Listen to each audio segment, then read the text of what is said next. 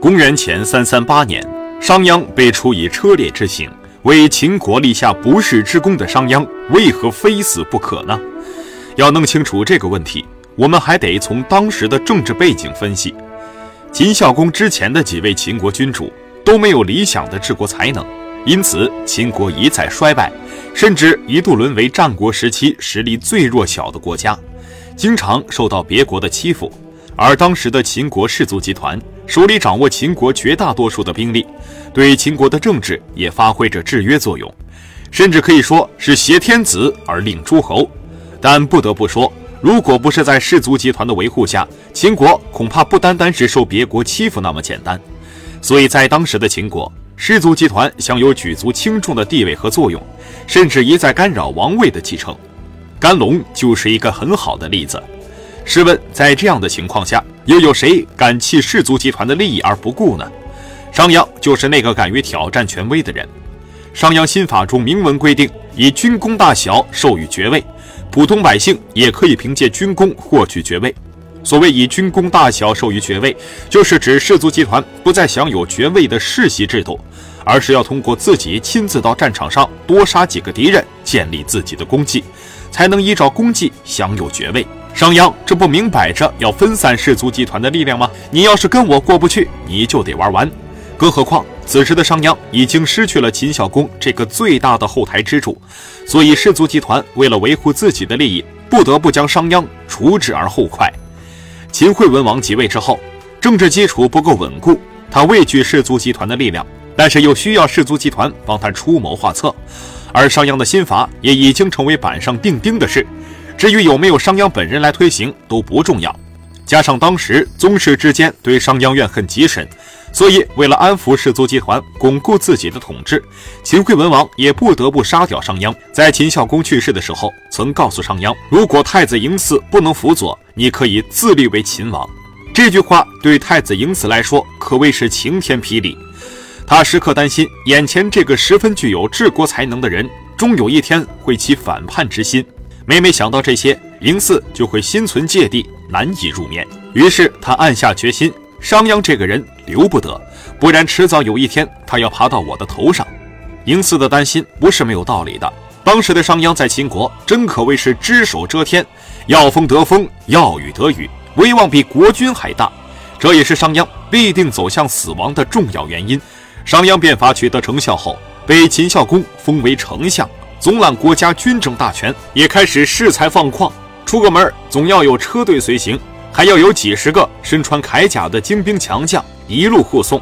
这架势，这阵仗，丝毫不输一代帝王。而这一切与昔日帮助秦妙公强秦的百里奚没法比。百里奚三治郑国之君，一救荆国之祸，发教封内，而八人至贡，失得诸侯，而八戎来服，为秦国的强盛也立下了汗马功劳。但是人家上街从不需要人陪同，更不需要车马护送，就算是累了也从不坐马车，就算是烈日当空也从不打伞。百里奚这样的德行让秦人铭记于心。与百里奚相比，商鞅自然显得过于招摇，使得百姓只知商君不知国君。商鞅位极人臣，即使功劳再大，权势地位再高，也不能和君主抢风头吧。这样不仅秦国的百姓不乐意，秦国的君主也会因为他功高震主，想把他除之而后快。商鞅制定的严刑峻法得罪了太多的人，实施之后就出现了墙倒众人推的局面，这也是导致他悲惨命运的重要原因。商鞅变法之时，不但对一般人员严刑峻法，而且对将来要即位的太子也丝毫不留情面。他不但对太子的师傅进行处罚，还在太子的师傅脸上刺字，以羞辱太子。太子的太傅公子虔后来犯法，还割了公子虔的鼻子。商鞅一味地使用酷刑，得罪了太多的人，包括如今登上王位的太子嬴驷。不仅王公贵族不满意，就连老百姓在他逃难时也不予收留，连住宿的客店都不敢接纳。这可真是自己搬起石头砸了自己的脚啊！可见商鞅个人在老百姓心中也没有地位，所以他也是间接的死于自己制定的新法之中。也有人说，秦惠文王之所以要杀商鞅，还因为自己还是太子的时候，因为犯了过错而被商鞅依法严惩，心里感到很不痛快，对商鞅一直怀恨在心，杀商鞅是为了一雪前耻。但是以我看来，这种话说法并不可靠。要知道，嬴驷再怎么说也是一代帝王。据有关史料记载，秦惠文王为秦国的强盛也可谓是立下了汗马功劳。他任用张仪连横破合纵，商鞅死后，他继续沿用商鞅之法，使秦国进一步走向富强。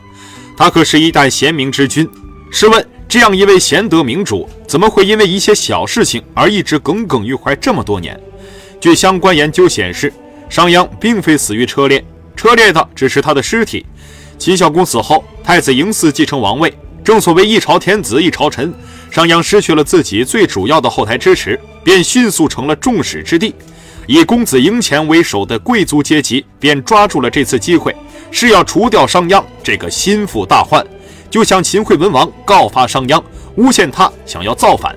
于是秦惠文王就下令逮捕商鞅。商鞅知道大事不妙，也赶紧收拾好包袱跑路了。商鞅来到秦国边境，本想找间客栈住下，没成想因为没带凭据，人家不让住啊，又不能亮出身份，于是商鞅就逃回了魏国。但是魏国也把他狠狠地拒绝在了门外，商鞅又不得不回到秦国。但是回到秦国也是死路一条，反正横竖都是一死，索性就起兵造反。但是秦军兵力强盛，商鞅等人根本招架不住，终被秦军杀害。商鞅的尸体被带回秦国。处以五马分尸的极刑，也许有人会问：人都已经死了，为何连尸体也不放过？这正是秦惠文王的高明之处。其实他是故意做给宗室贵族看的。商鞅本就触犯了国法，依照法令也该处以车裂之刑。而商鞅为秦国立下了这么多功劳，威信极高，风头甚至远远盖过了秦惠文王本身。将他处以极刑，正好树立秦惠文王在秦国的威信，为以后独揽大权创造条件。管你贵族宗室，我何惧哉？对于整个秦国而言，商鞅是个大功臣，是他通过变法把落后的秦国逐渐带上正途，直至走向成为战国最强的道路，让百姓过上了安定富足的生活。但是他也没能保全自己，他制定的新法过于严酷，导致他在秦国百姓中失去了威信，为自己埋下了祸根，最终被杀害。他的死既是偶然，也是必然。纵观中国古代的改革家们，又有几个的结局是好的呢？汉文景帝时期的晁错一直想要削弱诸侯，最终却导致七王反叛，是西方诸侯反叛的导火索。景帝就下令把他斩了。又如西汉王莽，被人们称为中国最早的社会主义者，他的新朝在中国两千多年封建帝制的长河中，也不过是昙花一现。所谓改革，改革只把国家发展中旧的不合理的部分改成新的。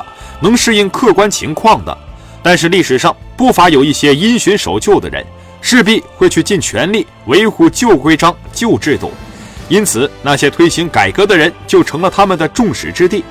商鞅的死正是改革中最大的牺牲品，但是他可以瞑目了。他的死不仅成就了一代帝王，他的心法还一直被后世所沿用，造就了一个个辉煌的封建帝国。